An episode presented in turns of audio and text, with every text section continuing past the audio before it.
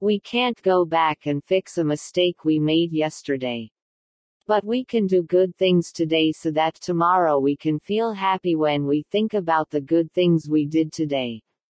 So if we do everything we can do without giving grief to anyone through thought, word and deed, today will be very happy and our tomorrow will be very bright.